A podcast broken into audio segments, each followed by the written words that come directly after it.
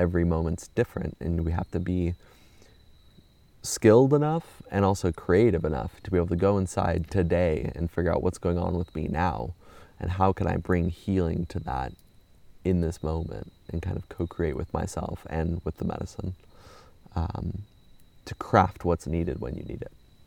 And all the different tools whether or not it's spiritual whether or not it's coaching whether or not it's breath work whatever they're just like different paints in your paintbrush. And when you go inside your consciousness or your heart or your healing and you're there to paint a new canvas you're there to make art and you have all these different colors and you have to figure out in the moment you know what's the the color the picture the painting that you're trying to make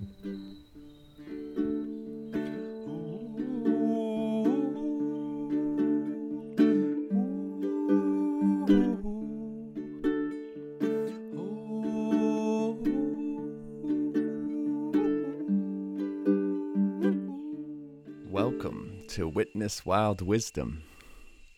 I'm so happy you're tuning in today. I've been so grateful to finally put this podcast out there and receive uh, a lot of great encouragement and feedback from uh, many people that I love deeply. So, thank you so much for being a part of this. It's it's really special for me, and I'm super excited to share with you today this conversation I had with a good brother named Dylan Lyon.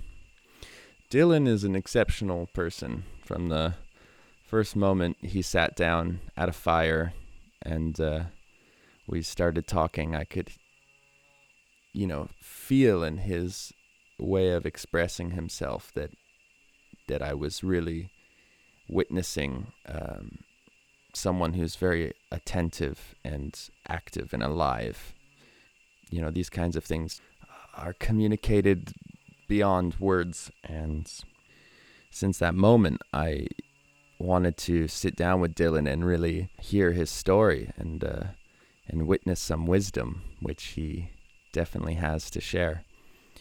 It it took some time for us to actually make it to the moment, um, so I kind of held off asking him very many questions. I put the relationship development on pause so that I could uh, record it, and I think that was well worth it. So I hope you enjoy this conversation.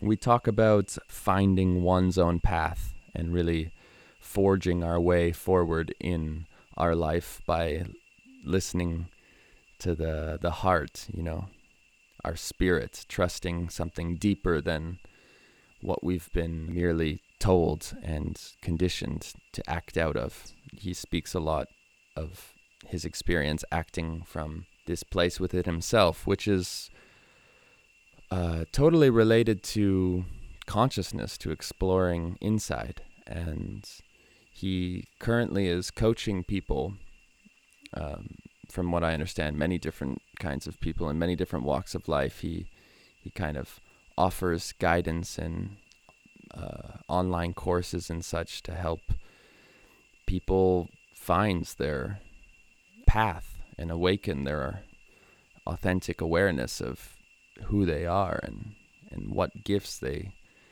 are here to bring.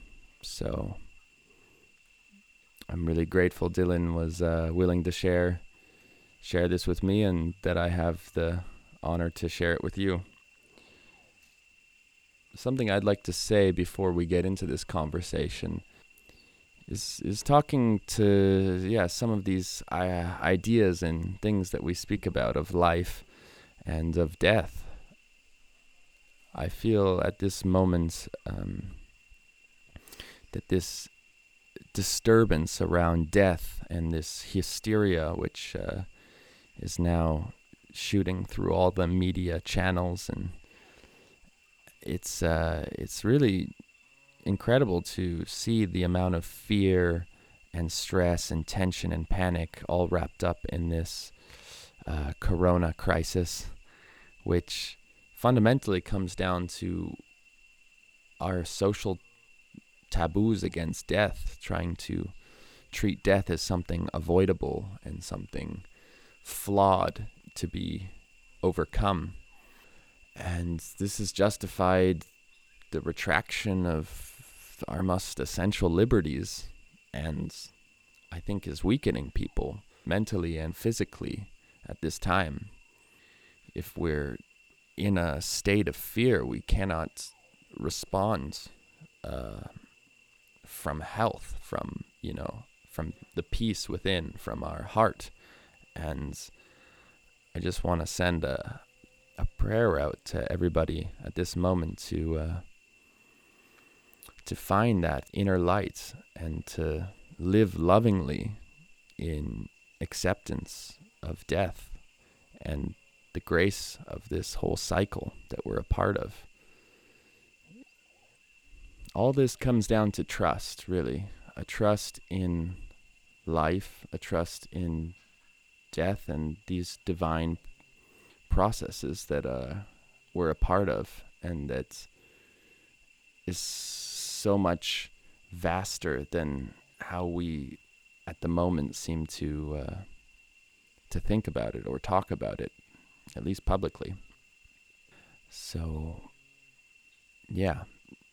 I'm sending you lots of love and health and strength in this moment to uh, to have the courage to go within and to really forge your way forward because we're in this together and we're looking for some sanity, some solutions. So let's share.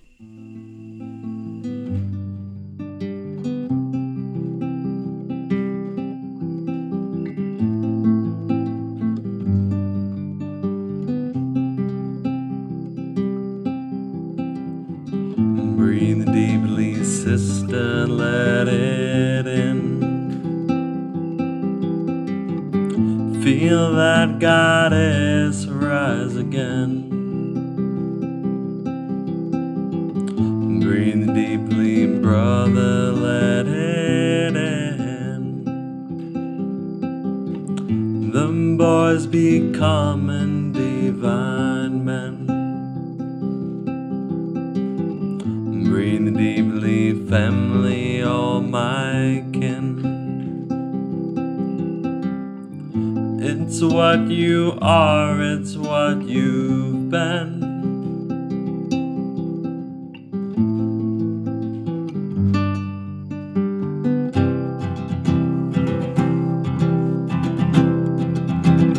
I am, you are, I am, you are, I am,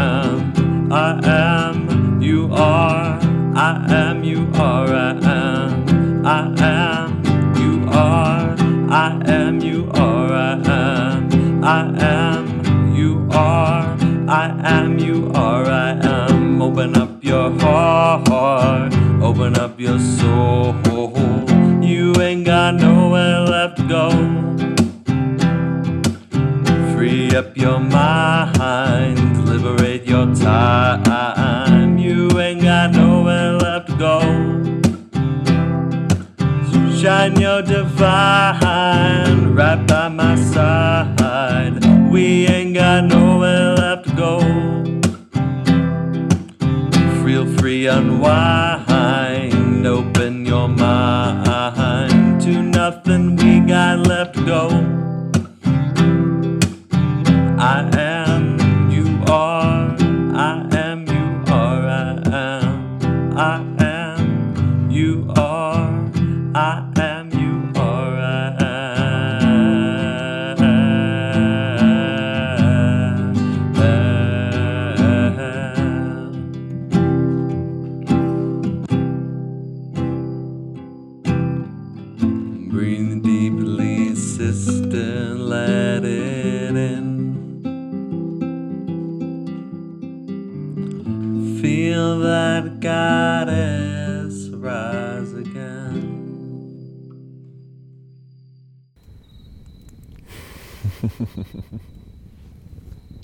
I'm so glad that this is uh, this is happening finally. Me too. After some dancing around it, I from the first time I met you up here at the Golden Temple above Lake Atitlan, I was like, man, this this guy is cool. He's definitely got some some things to teach me, and uh, yeah, I'm really curious also to go back to where you emerged from, your origin story. If you could tell me a little bit about that. Yeah, sure. I grew up in Orange County, California, Southern California, and I used to joke that it was the perfect place to have escaped from. because it is. It's, you know, palm trees, perfect weather, everything's safe, everything's kind of perfect, cookie cutter, box cutter kind of a reality. And um, yeah, I just don't think I ever quite fit in. I think uh, my mom, as amazing as she is, tried really, really hard. She really wanted the programming to stick, mm. and it just, it just didn't take from a very young age. Uh, whether or not it was school or religion or just anything, I, I was both gifted and plagued with the fact that I asked way too many questions, and was just way too curious about everything, you know. And uh, yeah, by the time I was 18, I basically ended up leaving with just a backpack and went off to go travel. And my family had never traveled before. We never did any traveling growing up. And so I had zero frame of reference. I never even left the state. It was like a completely new thing. Mm-hmm. And yeah, when I told my family that I decided that I wasn't going to go to college and that I was going to go travel instead, they thought I was making you know, a huge mistake. And uh, my dad told me I'd be back in two weeks. And it's been about nine years now since I started traveling, and I haven't gone back. I mean, I go, I go back to visit, but I haven't gone back to live, live. You know. You found your your way out in the world.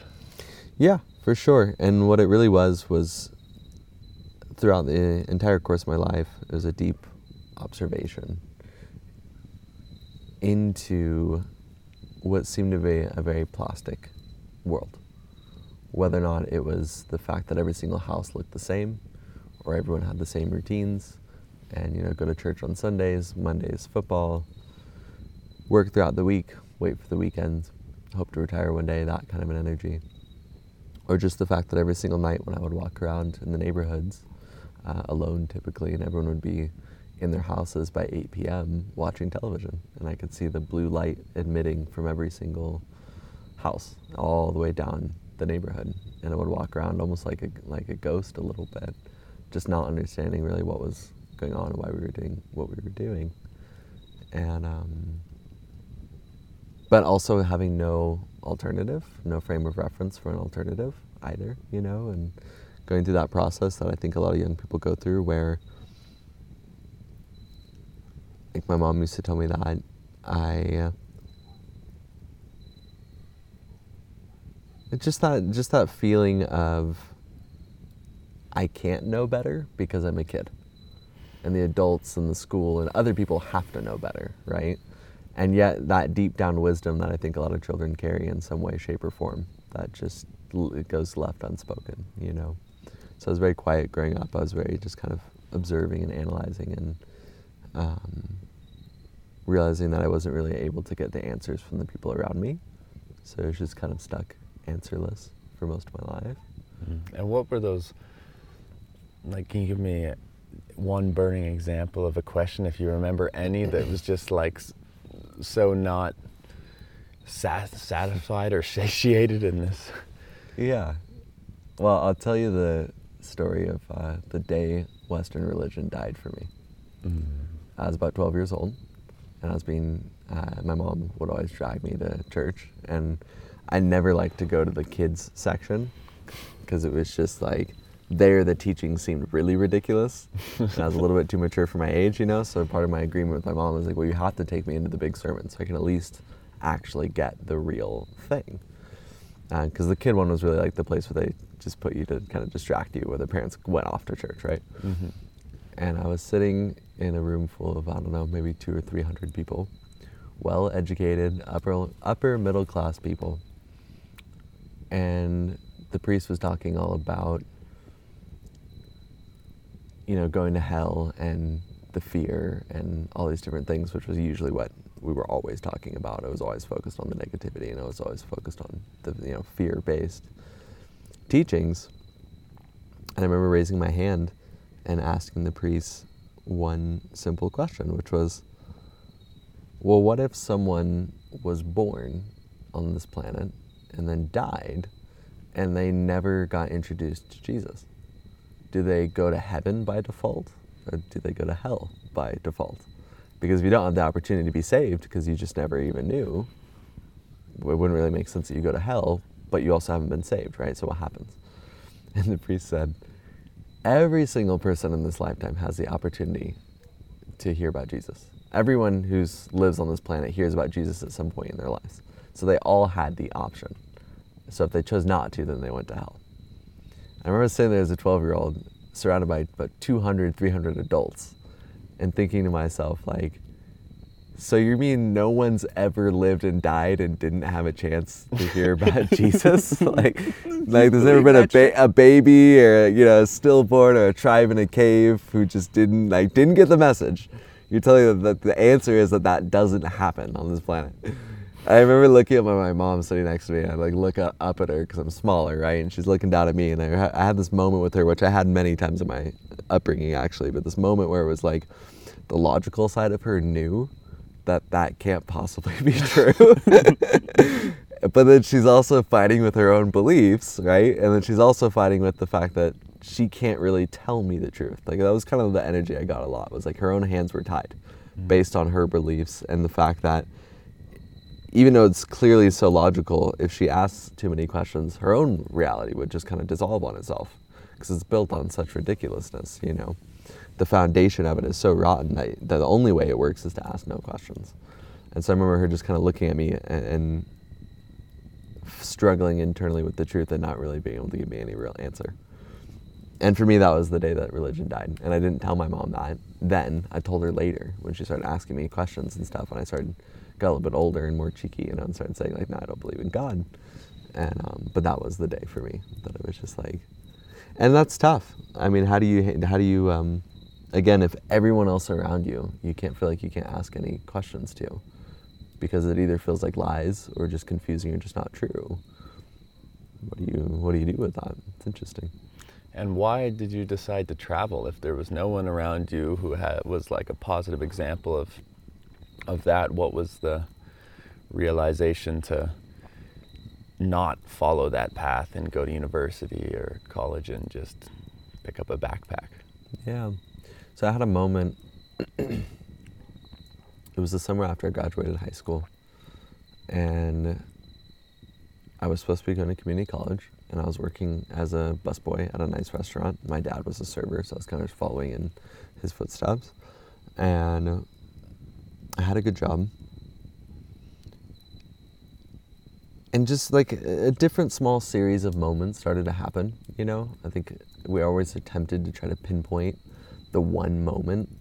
And I think that in reality, we have many of these moments throughout our lives. So lots of little things happen, you know, like a, a friend synchronistically gave me the right book at the right moment. And it was a book by Hermann Hesse uh, called Demian. And when I read it, it was actually like I was hearing the first words of truth that I'd ever heard in my entire life. You know, he had the level of depth in his writing and just the way that it hit me personally in that moment. It was like this is actually speaking the truth and I had to get it out of a book from someone who was dead. But here it was, and that really deeply impacted me. And that book is all about kind of a you know, young man finding his own path, essentially. And so that was a, a piece of it.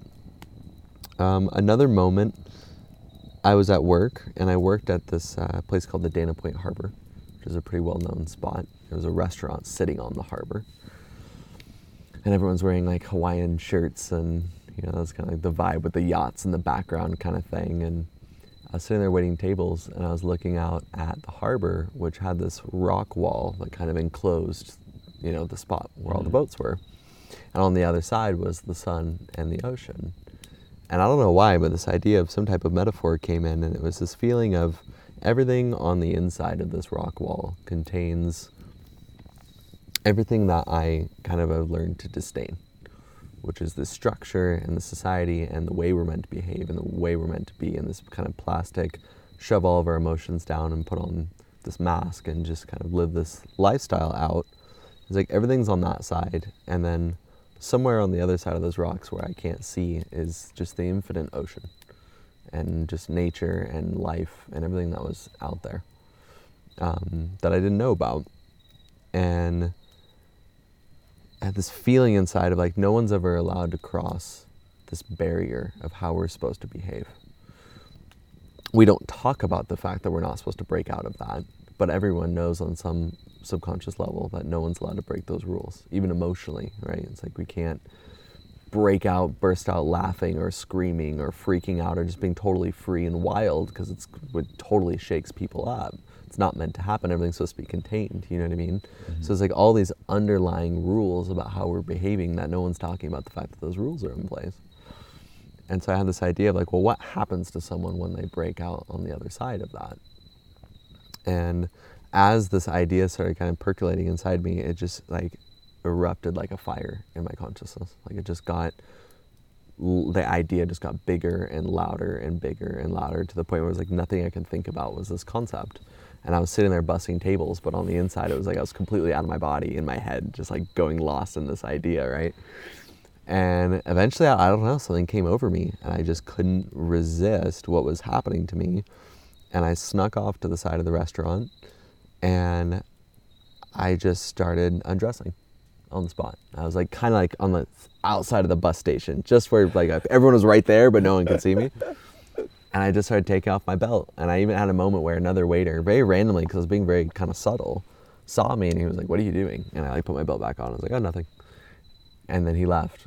And then I just started undressing again. And next thing I know, I was naked and standing on the side of this restaurant. No one had seen me yet. And I just started walking and I walked on the outside of where the like everyone was seating, like the patio. Mm-hmm. I walked around the outside of the patio, and I stood facing the um, wooden walkway, like the jetty. I was facing the jetty and I was facing the ocean, and the entire restaurant was like square, exactly right behind me.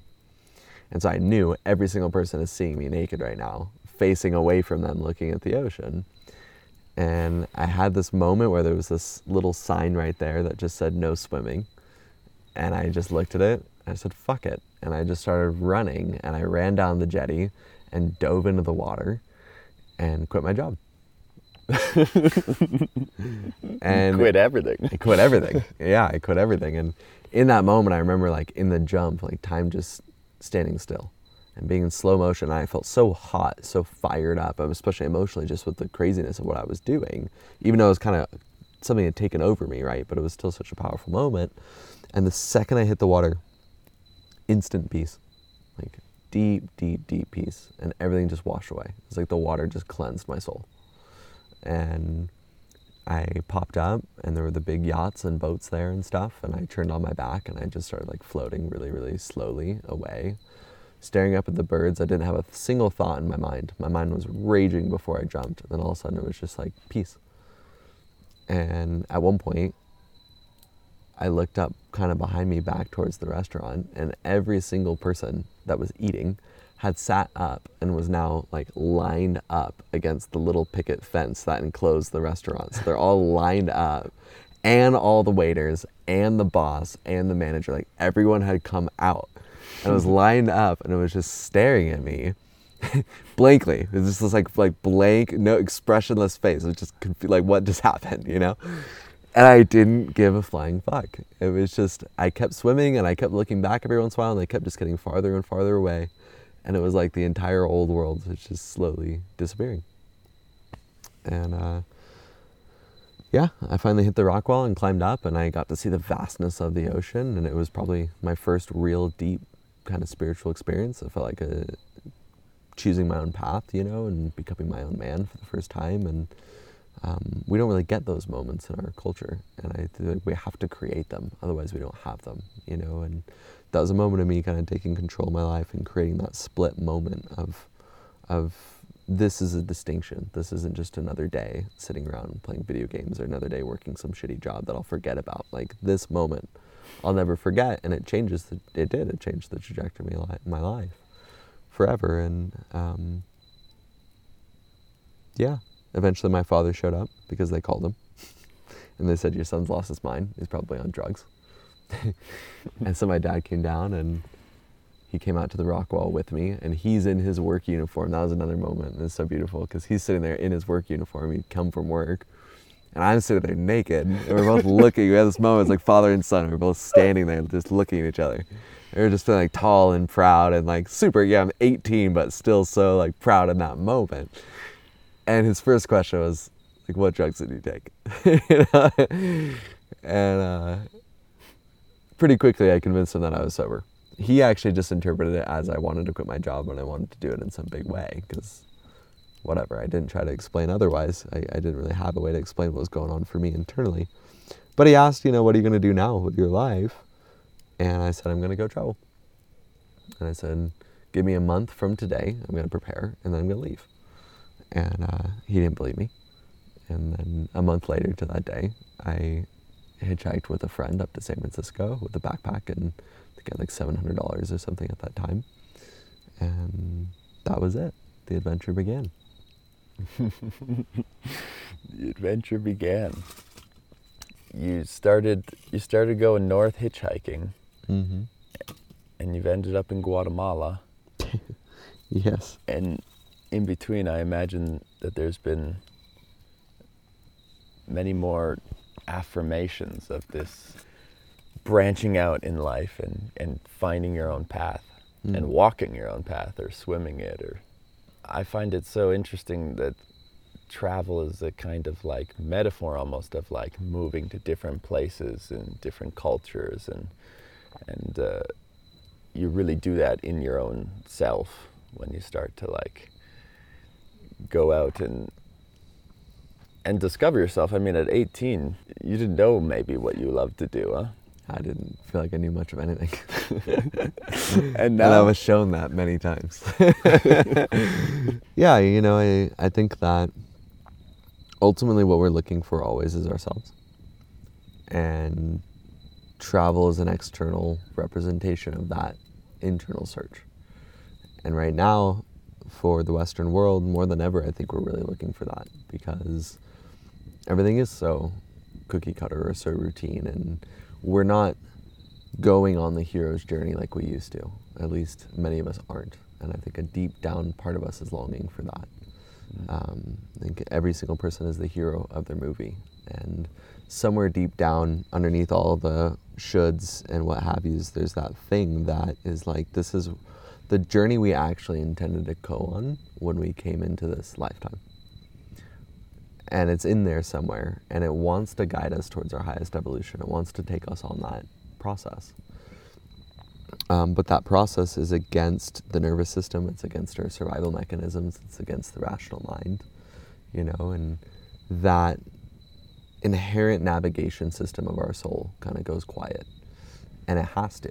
And that was one of the things that i think i knew again not really having like a spiritual framework back then but i knew on some level that I only really had two choices, which was I was either going to let whatever fire I still had in me by the time I was 18 die completely in order to survive in that system. Or I was going to completely surrender to the unknown and let this thing that I could feel somewhere in there guide me on a journey. And ultimately, I chose to let it take me. And um, it saved my life. You know, it really did. It started your life. It, it started life. the fire. For sure. And yeah, I just I think I knew that because that was the thing that pulled me out of that place and began this journey, even from all the way back then, the only real intention that I had for this process was to continuously let that thing, which I now call my heart, guide me and make every major turning point, every major decision. And over the last nine years, I could honestly say that I've done that. And not perfectly, I've screwed it up, but at least at every major crossroads, I've turned back to that guidance system and pulling all the way back from. Like, that's what liberated me in the first place. So, I wanted to have that experiment too. you know, and like I said, see what happens when someone lets that thing just pull, pull me to wherever it wants to go. And And what was the first moment where, or maybe not the first moment, but I assume that there was still fear, like leaving all of that in your first, you know, journey, but somehow a trust in in that heart and that mm. propulsion must have been reaffirmed. Otherwise, you wouldn't have continued on and still be where you are now. Yeah, yeah, it's true. There's an interesting process that I find that happens when someone starts to follow, whether or not you call it your intuition or your heart or just something deeper that goes against the grain. In the beginning, every time you choose that, you're going against your rational mind. You know, you're going against safety because our highest evolution is always in the unknown, but that's also the most dangerous, right? It's like there's a reason why animals specialize in a single type of food because the more bacteria you introduce yourself to, the more exposure, the more unknown, the more dangerous, right? So it's the same thing for us. We like our routine, we like our safety. And so if you follow your, your heart or your soul or your intuition, it's going to guide you towards your highest evolution, which can't be in the known because how could it? You already know all that. You've already experienced all that. That can't be your growth, right? So you're inherently kind of in a battle with the primitive, you know, survival state. But there's an interesting process that happens where you follow that compass and then it works out in a really beautiful way. Synchronicity happens, or you end up in the right place at the right time, you meet someone that changes your life, something happens that propels us one step forward. And maybe it was even chaos in the process, and you only realize what a blessing it was in hindsight. But at some point, your rational mind is able to go, huh, the decision to follow my intuition or my heart actually worked out for the better. And it takes note of that. And then if you have the courage to do it again, and it turns out well again, your rational mind takes note of it again, right? And slowly over time, I started to get this. I noticed within myself that my rational mind actually had enough evidence to start going, well, maybe I'll hop onto the other side and actually support what the heart wants to do because even though it makes no sense, somehow it keeps working, right? and when that happens, now it's like there's a little bit of fear, rational mind, but then like half my rational mind's now on my heart side, and we're actually working together, and we're able to kind of encourage that little bit of fear still to keep taking these leaps. And yeah, once that happens, it becomes easier and easier and easier to just kind of trust this process and have the rational mind as an ally as opposed to the enemy. Does that make sense? That makes total sense. And yeah, I can recognize that process in myself too because if you can't, you know, articulate or if you don't have the answer for why you want to do something, but you just know that, you know, that's it's coming from a deeper place. The, the mind is actually not a very good place to to ask why. It's a good it's a good tool for saying how, you know, like oh yeah, this is this is the way, but not why go that way. Right. And uh, yeah, I'm curious how this overlaps with psychedelics too, because when I first met you, it was clear, based on the body of work you're doing, which we'll get to, but like that you're, you really have made it kind of a part of your journey into the unknown to also go into altered states of consciousness. And hmm. was that something that paralleled the the travel for you? Yeah, it did. In those younger years before I started traveling, again, those many different little origin more moments. Um, I had my first journey with psychedelics, um, psilocybin, when I was 15, and that really impacted me. Um, and a lot of uh, hiking. I started getting into long distance backpacking out in the Sierras.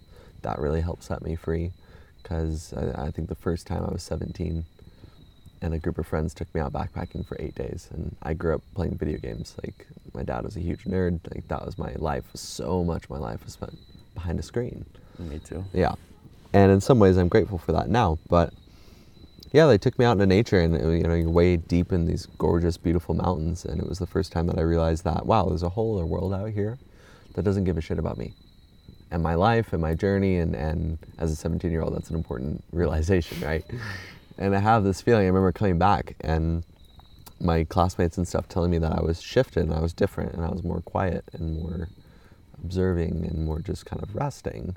And part of what it was for me was this connection that I now had to these rivers and waterfalls and the changing of the leaves in this place that no matter what was going on in my reality right in front of me, the dramas, the you know girls in school and all the clickiness and Orange County is very very into that and but meanwhile the rivers are still flowing and the animals are still doing what they're doing and the rocks are still there and none of them care about me or my life. And at that time that was really um, really really liberating. And yeah, the psychedelics they they help us with that in some ways as well, right? They help us both kind of at the same time in some weird way unravel the feeling that our individual story is important and that it needs to be protected at all costs. And we must keep living and it must keep going and I must hoard and I must have and I must get and I must become. And the psychedelics just kind of like unravel all of that conditioning and connect us to something so much greater while at the same time empowering the individual to take control of your life and like show up fully to your life. So I there's a weird it does both somehow at the same time. and I haven't quite solved it yet. I just know that it's tremendously beneficial. And that's why you're inspired now to help pe- specifically guide people into those spaces. If I understand, like that's that's one of your missions. For sure. For sure. And it doesn't have to be done with psychedelics, but I realize that they make it much quicker and much easier because everything that we're looking for is already inside of us. And that includes our joy, it includes our gratitude, like you and I were talking about on the hike up here. Um, that we could be bored in the hike or you could be totally awake and lucid to how incredible it is to be walking barefoot on the side of the mountain. And uh, we were thinking about as we were walking up, every single leaf is like a whole universe in there. I mean, there's so much to be captivated by in this beautiful drama of life. Let alone if we look up. oh yeah, it's just it's absolutely stunning. It's it's endlessly gorgeous, and we can become so dull to that. And that reclaiming of like, wow, I want to feel joyful, I want to feel connected, I want to feel grateful. All that's inside you, all of it. And it's the reconnecting and reclaiming of ourselves internally that give us all of that. Of course, we use that and we change our circumstances at the same time. And that's a beautiful part of the process. It's the alchemy of the inner alchemy and then bringing that back out and then going, cool, now that I have this inner shift, how do I want to shift my circumstances in my life to reflect that? Um, but it's a process that goes from the inside out as opposed to the outside in. And we can do it through meditation, we can do it through inner work, through self inquiry. There's a million one breath work, and there's so many different ways to do it. Um, but the psychedelics really help us get out of the way, get out of our conditioning, get out of making it difficult. It makes it much easier to feel, it makes it much easier to connect to the inner realms, the energy inside. It, it just made everything much, much, much more fluid. That's really what it came down to. And when I was working with my one-on-one clients, hundreds of hours of coaching and doing it, particularly the spiritual work, which if people aren't um, used to connecting in that way, could be a, a gap for people. And when I started doing the exact same work but with psychedelics, it was just ten times easier. People get it much quicker. They have much less resistance. It's just, and I just realized that I was doing it the hard way before that, you know. It's funny, yeah, because psychedelics are often aren't described as being easy, but mm. You know, like easy in the sense of the experience itself, sometimes being totally unnerving, unsp- you know, hard to to grapple with and understand. You psychedelics can be challenging. They're not always easy. But you know what I find way more difficult than a crazy psychedelic journey is the fact that for over 10 years, I've known my dad's exact schedule. And as I've been traveling around the world, facing the unknown, facing myself, getting to the mystery of it, falling apart, coming back together, doing all the crazy shit that I do. It's definitely not easy. But at any given moment, I could think back to my father and know exactly where he was at and what he was doing based on his work schedule. So I would know, for example, if it's Monday, then it's his day off and he's at the park walking you know, my dog and, and my little sister going on a walk. If it's Tuesday, he's working a split shift and he's probably taking a nap at about 3 p.m. You know, if it's Thursday, it's date night and they're going to dinner somewhere. You know, if it's every any given moment, no matter what craziness I was experiencing, I knew exactly what he was doing, and it hadn't changed for over a decade. That is difficult. That's fucking terrifying. The fact that human beings are even capable of that, I mean, to me, that is far, far, far more difficult than the work that psychedelics um, bring up at us and the questions that they pose. And have you been able to make bridges with um, your father, for example, when you do go back to California and you, you know, talk talk about what's going on? Like, have have you found that there's any way to connect these two very different ways of of living life? Mm. I mean, I know with a a parent, it's a little bit different than with someone else you meet who's living a totally different way of life and you can just totally you know put that by the wayside and just be with them but with yeah. with our parents and people we share history it's a different process yeah i mean and to be fair i probably make it sound like i'm being a really harsh critic of where i come from um, for me it's just really a metaphor and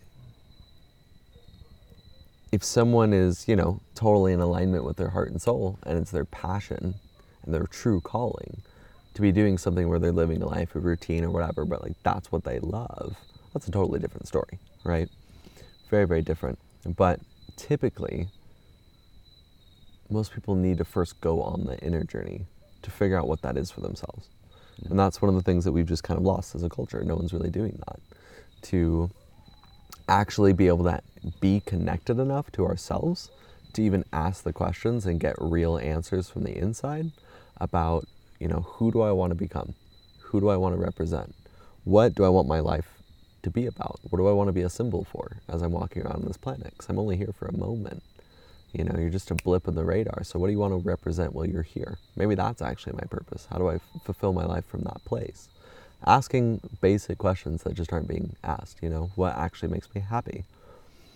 And shaping our life around the inner calling, even if that changes as we follow it. And that can happen, right?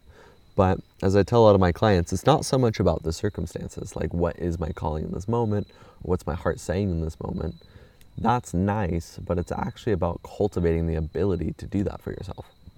Because once you really have that ability, then you can keep doing it moment to moment to moment. And it doesn't matter if the answer changes, it's about the art of learning to follow it. Um, as Bashar says, following your highest joy with, to the best of your ability, no attachment to the outcome. You know, the outcome might keep changing. It's not about the outcome, it's about you cultivating your individual ability to keep following your joy. Because if you're doing what's your joy in the moment, you're cultivating your joy. You're in your joy in that moment, right? It doesn't matter where it leads. You're just in your joy right now. And if you just continuously do that, then you live a life that's joy, right? And funnily enough, I mean, I, this isn't quite the direct answer to your question, but they, the idea that someone could live their entire lives waiting for retirement you know, the classic American dream of I'll be 65 and I'll retire and then my life will start kind of a thing, which nowadays is crumbling anyways. Not many people really even think that way anymore, at least not as much as they used to. They don't rely on that anymore, which is good, although it creates uncertainty, but it is good. But if we take that classic idea, what's so funny about that is that it's basically saying, I'll put my joy in my future. 60 years, 40 years, 30 years from now. I'll put my joy in my future, and then when I get there, then I'll start living for my joy. The problem with that is that you just spent, you know, 30 years conditioning yourself to be someone who says my joy or my fulfillment or my life starts in the future. And that becomes a deeply ingrained pattern. Neurologically, emotionally, habitually, it becomes who we are. You actually literally become the person who is, my joy will be down the road. So now you get to 65 and you're finally there. But you just spent the last 40 years cultivating being out of your joy. Are you going to just suddenly flip on a switch and be super joyful and be free and just follow your joy? No, because you haven't actually become that as an individual yet, right? That's not who you are. So that whole process is a completely flawed premise because it's not focused on the becoming. And we have to become what we want to be, not just try to get or achieve or have. We have to actually be it. And that's an inner process. If, again, on the other side, you say from this moment, I'm going to start to the best of my ability to follow my joy, it's not about the joy, it's about the becoming someone who's consistently more and more and more to the best of your ability, following your heart, following your joy, following your passion, following your creativity, following your love. And you become a person who is that. You embody that.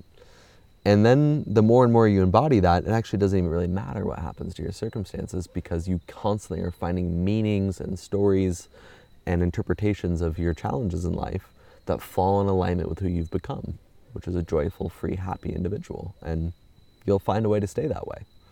As Tony Robbins says, which I love, the number one need in the human psyche, number one above all else, is to stay in alignment with who we believe we are.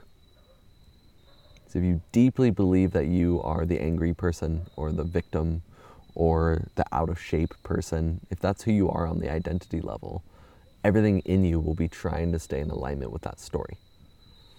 So, if you become the person who's just always grateful to be alive every single day, you know, the more it's like equity, and the more and more and more you just keep investing in that, the more and more and more you are that, you start to become untouchable.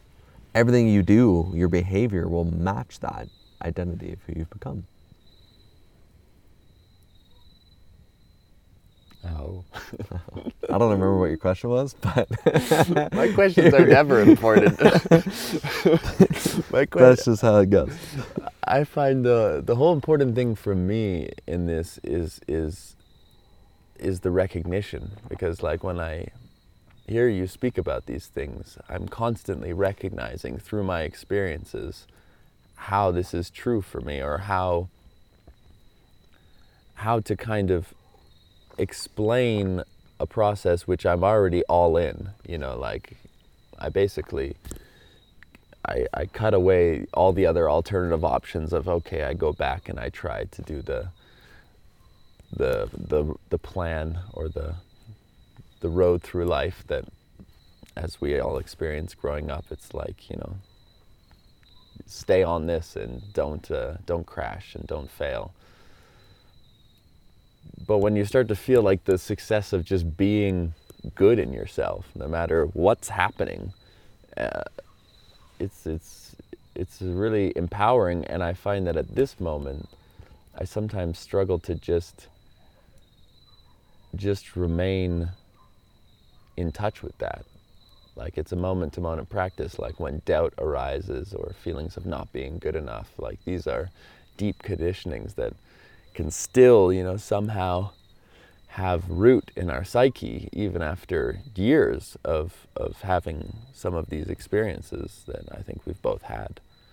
And that's why I really enjoy hiking up here and having these kinds of conversations because it's it's it's for me just like a, ref- a mirror, a reflection, like a reminder that I really appreciate and I really also want to offer to more people because it can be really beautiful to just take a moment and and reflect on what's happening and then from that reflection you have the most power almost it seems to like alter your next you know Mm. your next action the next thing you do Yeah. Yeah, totally. The ability to pause, whether or not that's a vacation, whether or not that's meditation, whether or not it's a sauna or making music, or a space where you're just not habitually thinking, and you're not just running, you know, kind of unconsciously throughout your day.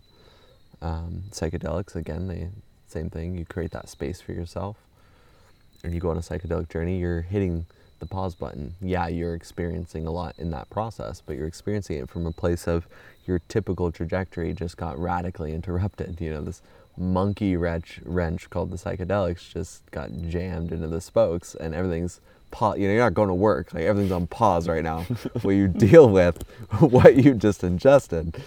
And you have this moment to like be in a state of contemplation and curiosity and really asking questions, you know.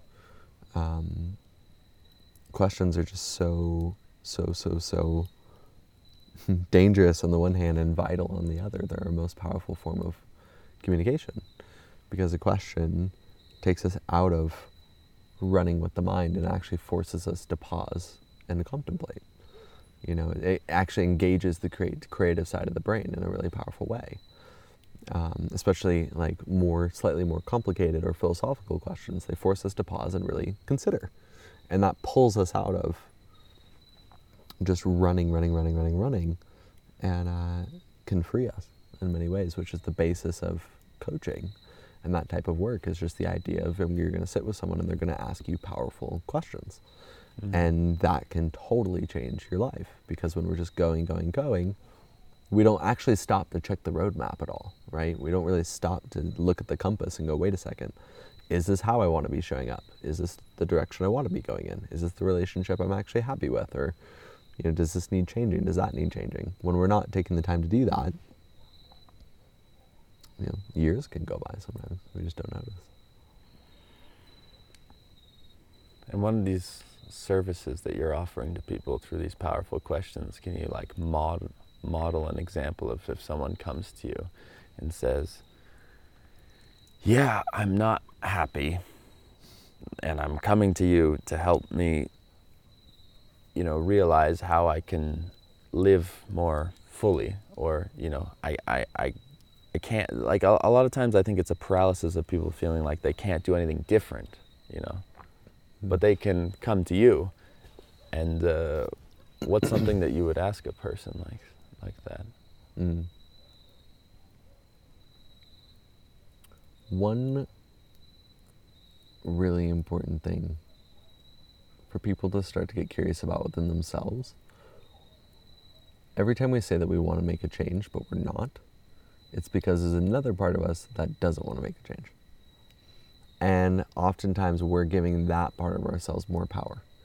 Even if we say that we really want to make a change, the part of us that doesn't actually has more energy. And it's really important to be able to go inside and figure out why. So, a lot of times, if it's like, you know, I want to go this direction. Help me go this direction. The first thing I'll do with someone is go, cool, let's stop trying to go in that direction, turn around and figure out what is the part inside of you that does not want to go in that direction. Because if you're trying to move in this new change, but the other part of you is in resistance, your ability to move forward, you know, with ease becomes greatly inhibited. An example of this would be like someone who says, um, that they want to fall in love and have a relationship, but they're single. As my teacher used to always say, if you're single right now, it's only because you want to be. Your reality and everything about it is exactly precisely the way that you want it. And that's the only way that this game works.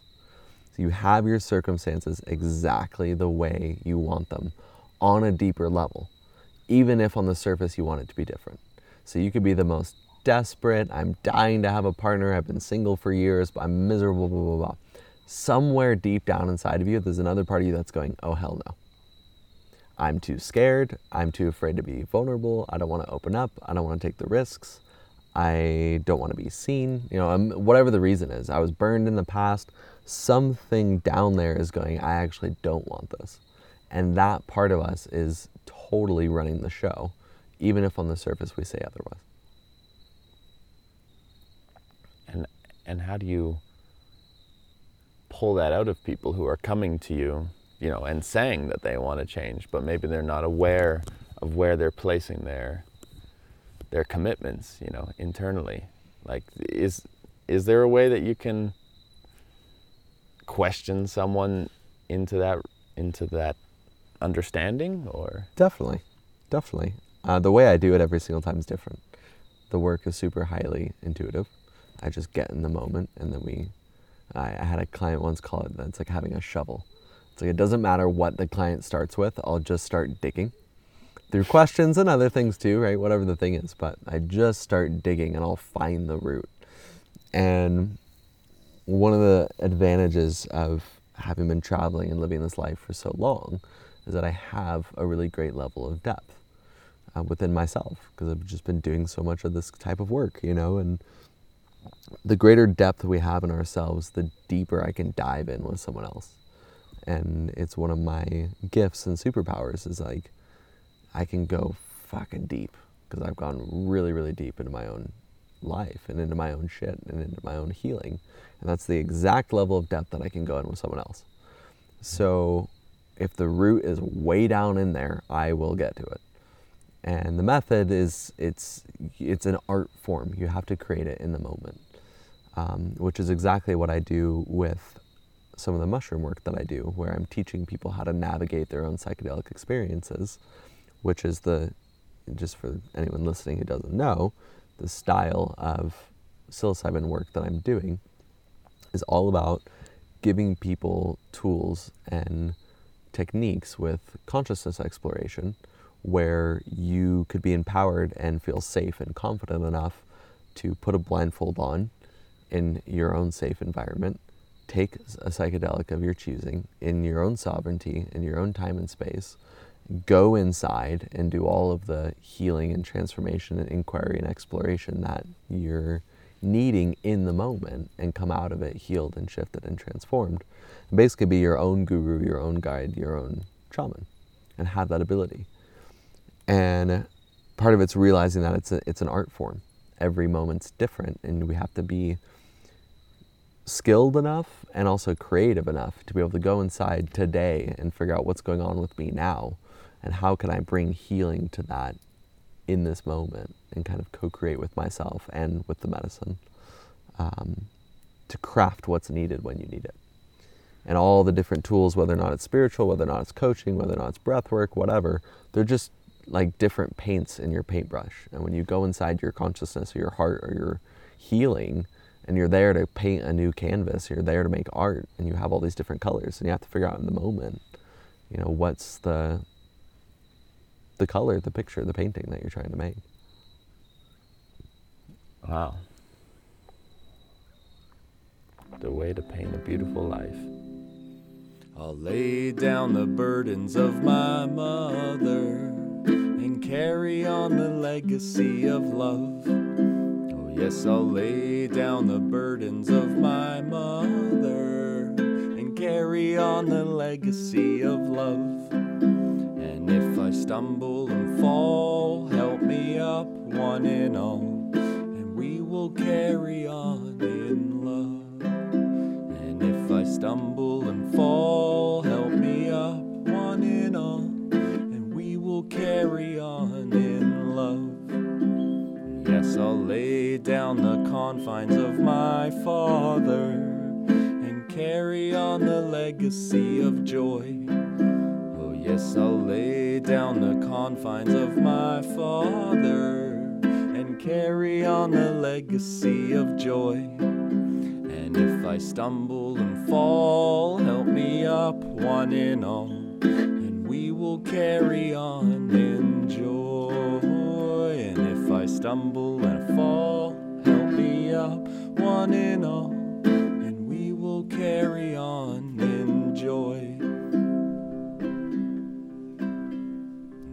I'll lay down the envies of my sisters and carry on the legacy of grace. Oh, yes, I'll lay down the envies of my sisters and carry on the legacy of grace. And if I stumble and fall, help me up, one and all, and we will carry on in grace. And if I stumble and I fall, well, help me up, one and all, and we will carry on in grace. Yes, I'll lay down the hatred of my brothers and carry on the legacy of peace. I will lay down the hatred of my brothers carry on the legacy of peace. And if I stumble and fall, well, help me up, one and all, and we will carry on in peace. And if I stumble and fall, help me up, one and all, and we will carry on in peace. And we search and see,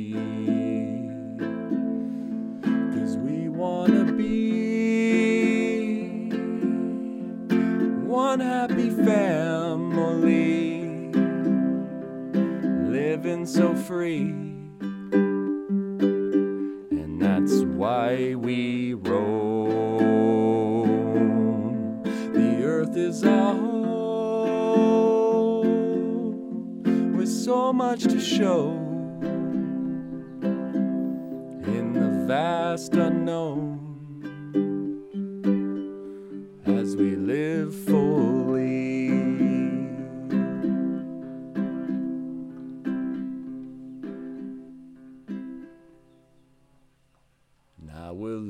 down resentments of my lovers and carry on the legacy of trust.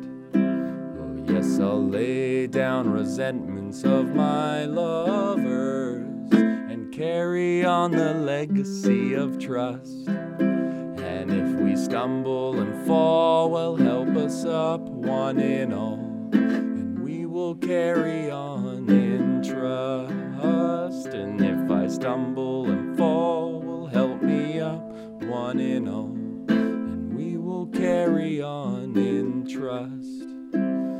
Yes, I'll lay down the dominance of my culture and carry on the legacy of truth. I will lay down the dogmas of my cultures and carry on the legacy of truth. We stumble and fall, help us up, one and all, and we will carry on in truth. And if we stumble and fall, help us up, one and all, and we will carry on in truth. And we search and see, cause we wanna be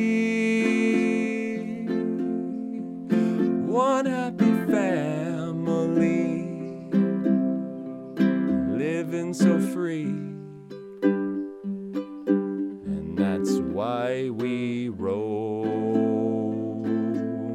The earth is our home with so much to show in the vast unknown as we live fully.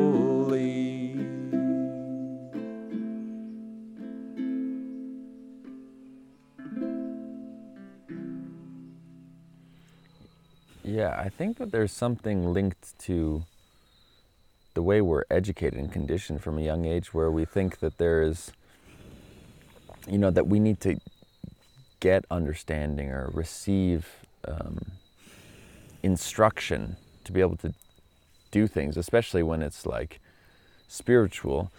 But in the same sense, in the spiritual world, it seems like it's always been this common idea that, you know, find a teacher, find someone who's able to stoke your fire and uh, and and bring you to these places. Yeah, I mean, I'm a huge advocate for having mentorship and having teachers and guidance. Um, it's also something that, in some ways, we've lost a lot of, like the more direct artisan, you know, mentorship. And there's so much value in that. I, I mean, I, I don't have any type of formal education, um, but I've gotten to train with some of the best coaches and healers and shamans and stuff in the world, whether through online programs or direct mentorship mainly. And it's the by far the quickest way to learn and the best way to learn if you actually want to learn the skill itself and you're not just trying to get a stamp on a piece of paper. You really want to learn your art. Go find the best fucking artist you can find and go live with them for a few years. You know what I mean? Like that's how we received the most, not just in technique, but in wisdom. And that might not be valued in the same way, but you get good enough and no one really cares anymore. You know, people start to forget. They just see the work, you know, and the paper kind of goes out the window. But I feel that Ram Dass said it really nicely. He said, Everyone has a guru, everyone has your own inner teacher. Everyone is your own inner teacher. You have your own guru. But if you feel that you don't have a guru, you haven't found your inner guru yet, then I will lend you mine. And that's the energy that I feel that I like to do my work with. It's always the idea of by the time we're done working together, you won't need me anymore. That's my goal. You'll have you. And then you're free. And that's the exact opposite of, you know, what a lot of the traditional therapeutic models would, would have you do, where you know, you're going to need me for the rest of your life. And it has to be that way because you're on my payroll. You know, if you're perfectly healed, I, I lose money. You know, that's not a benefit to me. So we'll just keep going and going and going forever. But yeah, once people have the the awareness, the the artistry, the unlocking and reclaiming of the imagination is a big part of it. All these parts of ourselves that we've lost growing up. You know, our creative selves, our free selves, our fully expressed selves, our powerful selves. We have all that back and we start to just have the freedom to navigate ourselves and psychedelics are a huge ally in that. Like obviously I have my friends, I have my community, I have all these different things that help me, but when I really need deep therapy or I'm ready for a, ma- a major shift or a major upgrade in my life, my number one way to do it is myself, a safe space, a blindfold, and you know a handful of mushrooms, and I'll go in and I'll get it all done, and, and more, and in ways that I can't even fucking explain to people half the time, you know, and, and it's not even worth trying sometimes, but I'll get it all done, and I have the skills within myself, and a way to meet the medicine where we can co-create, and there's a sovereignty in that and there's an empowerment in that that I really really love and that's ultimately what I want to gift people. Also because it's a little bit like bushwhacking through consciousness you know we're in this renaissance right now of creativity and consciousness and weaving together the science and the spirituality and the old world falling apart and the old structures that have gotten us to a certain point and the tech five techniques to change your life and blah blah blah blah all this old ways of going about it, it's just like none of it's working anymore. And people are seeing through it and they're wanting more depth, they're wanting more authenticity. They're turning to these plants which throw all those mechanisms out the fucking window and raise more questions than answers. And it's really at this point about the people who have the courage to grab a machete and choose the jungle path, the new road, a completely new road where just like I did when I left home and I realized, wow, my, my upbringing, my parents, my society have zero answers for me. I'm gonna have to start completely fresh. And I have no idea where it's gonna go, but I'm just gonna start bushwhacking through it all. And, you know, I have a great love for people willing to do that and fellow psychonauts and explorers of all types who are grabbing the medicine themselves and grabbing life themselves and grabbing their road themselves and going, I don't fucking know, but I'm going to go out there on my own and figure it out. Because no one else seems to know. You know. No one knows. Everyone has ideas, everyone has hints, but no one knows. And um, yeah, I help people with the artistry in that. And then they go off and they do things with it that I would never have done.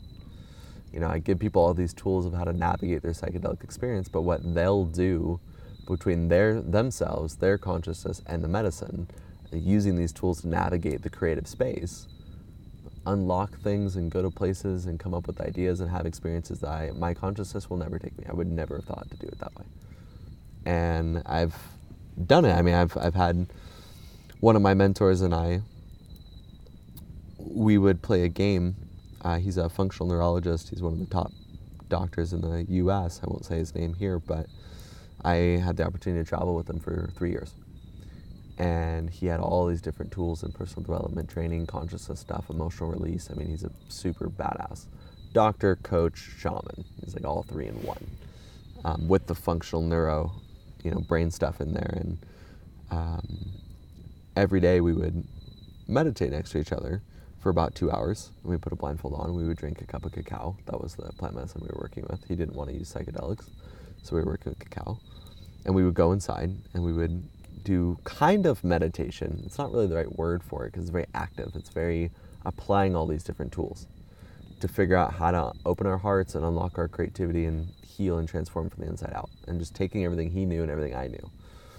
And you come out of a meditation and we would compare notes. And I would say, well, I tried that technique you gave me yesterday today and it worked really well, but I also tweaked it a little bit like this and then I would give that information back to him, and he would go, "Oh, cool, I like that. I'm gonna try that tomorrow." And the next day he would do the same thing plus what I added, and then he'd tweak that and then give it back to me.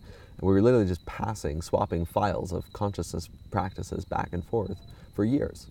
And just we would even when we were far away from one another, we'd send each other audios. Like I had this crazy meditation today. I did this, this, and this, and then I did that, that, and that. Like try this on, and then I go and take it and try it because you realize you can do it any way you want. It's just you don't know what you don't know. So every time someone goes, hey, how about you try that? You can literally just take that and go, cool, let me go into meditation and try it. And it's direct experience in your own consciousness as the platform. So we were going back and forth and we threw out maybe 90% of the shit that we learned. And we distilled down just like the best 10% and then got that better and better and better between the two of us. And at some point, we had a third friend, um, this woman who was traveling with us, who started to join. So she would come into our meditations. And the way we would start her off is we would give her one very important technique. You know, learn how to get into your heart or feel your heart or something like that. Something simple but important. We'd say, This is what you're doing for your meditation. And so then she would do it and she'd practice that for a few days. Then we would give her another idea. And then she would practice that for a few days. And in the beginning, she was kind of frustrated because we were talking about all these crazy experiences that we were having, and she wasn't having. Like, you know, why am I stuck here with love in my heart and being with my emotions when you guys are off having all these crazy, you know, transcendent experiences? And we said, you know, just trust the process. And it took about three weeks before she came back one day for the first time. And as opposed to trying any of the individual techniques, she just got in the moment, got in her creative space, and it finally clicked that what the techniques were hinting at wasn't that any of these techniques are the way, but that they're options. And that in reality, you can do it any way you want. And it's you who gives the power to it, and it's you who gives the permission slip to it, and it's your artistry. I can't do it for you. I'm not inside you. I'm not your consciousness. You can do it any way you want. And she figured it out, and she came back and she stopped asking questions and she stopped asking us to teach her. And instead, she we would all just shut up and we would just meditate. And two hours later, she'd come out and she'd go, "Man, I did it this way today."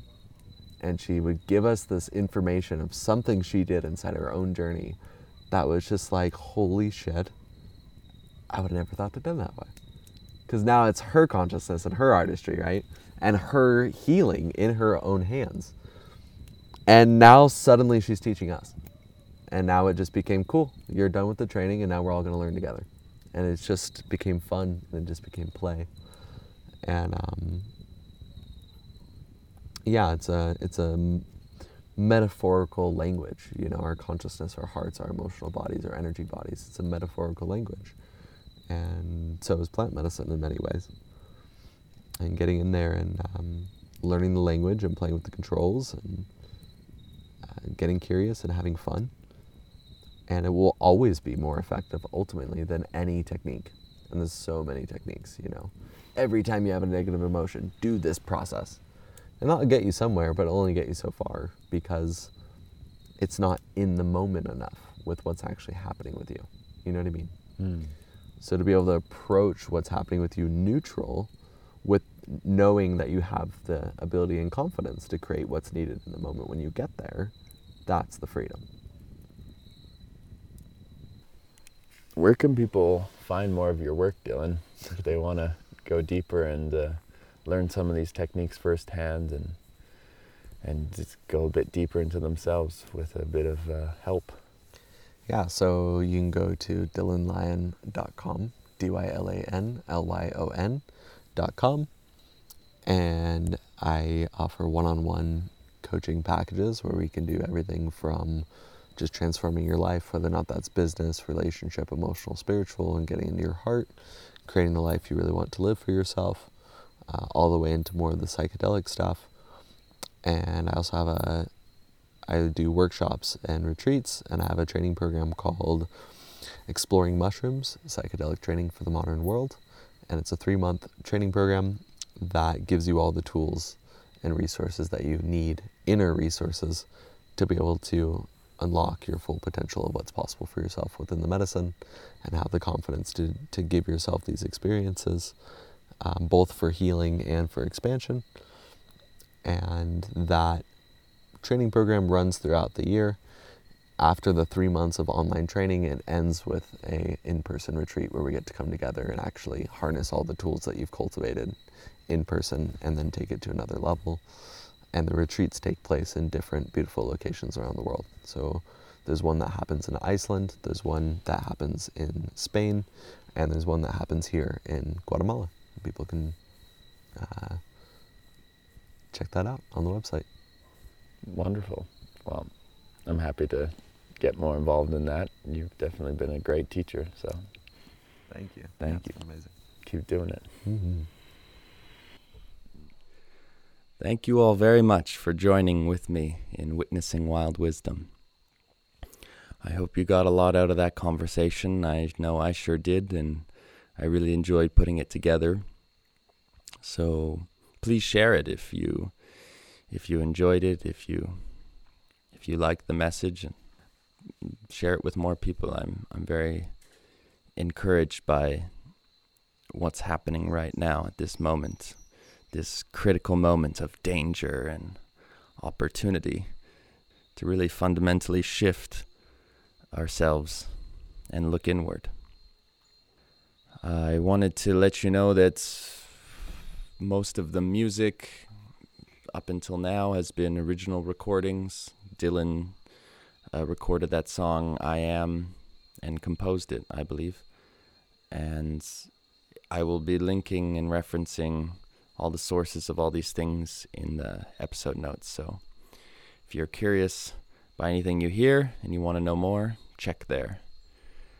And I'll play you out with a song which has been a wonderful travel companion. I encountered it in a songbook first in, in Greece.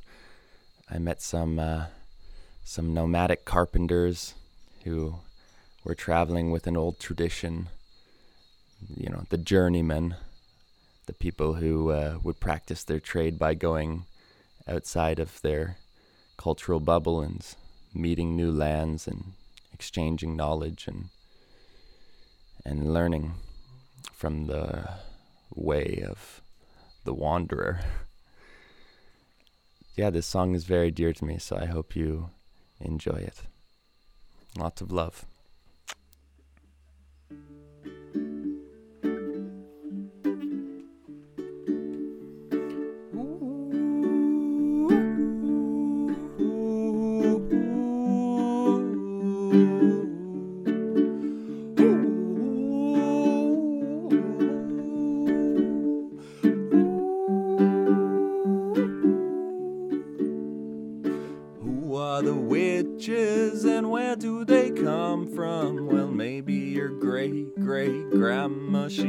One. Witches are wise,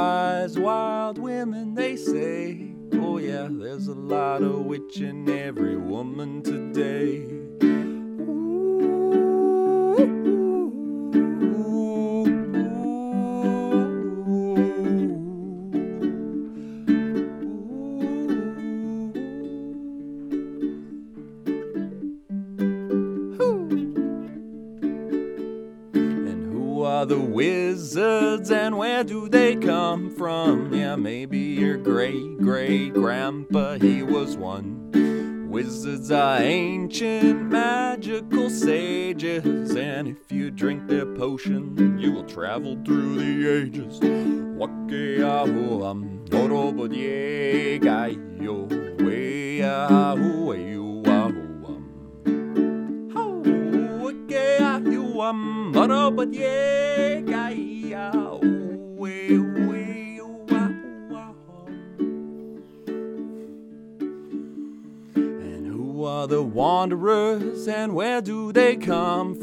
Yeah, maybe our great big family is one. My brothers and sisters who come from this earth will be swinging sweet songs. Yeah, we'll dance in the dirt.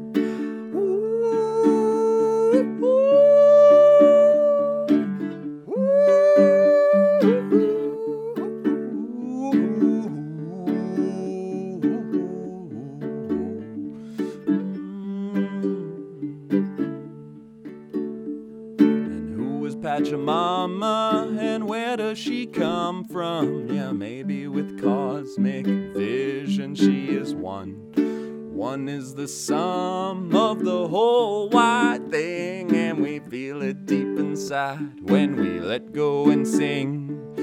Wakeahumam, orobodye, gaia, oeahueahuam. Ha, Wakeahuam, orobodye, gaia.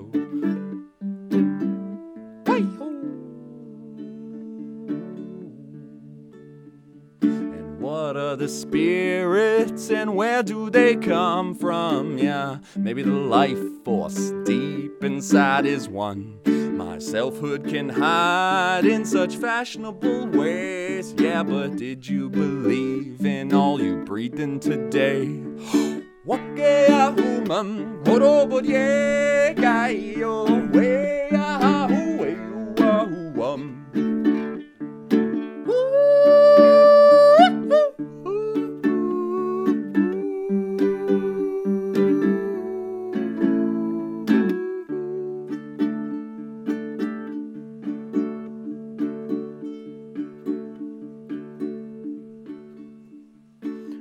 Ancestors and know where we come from. We continue their beauty under our moon, our sun. Witness wild wisdom so oh, deep in the heart. Cause our inner fire's been burning ever since the start. Oh, our inner fire's been burning ever since the start. Come on.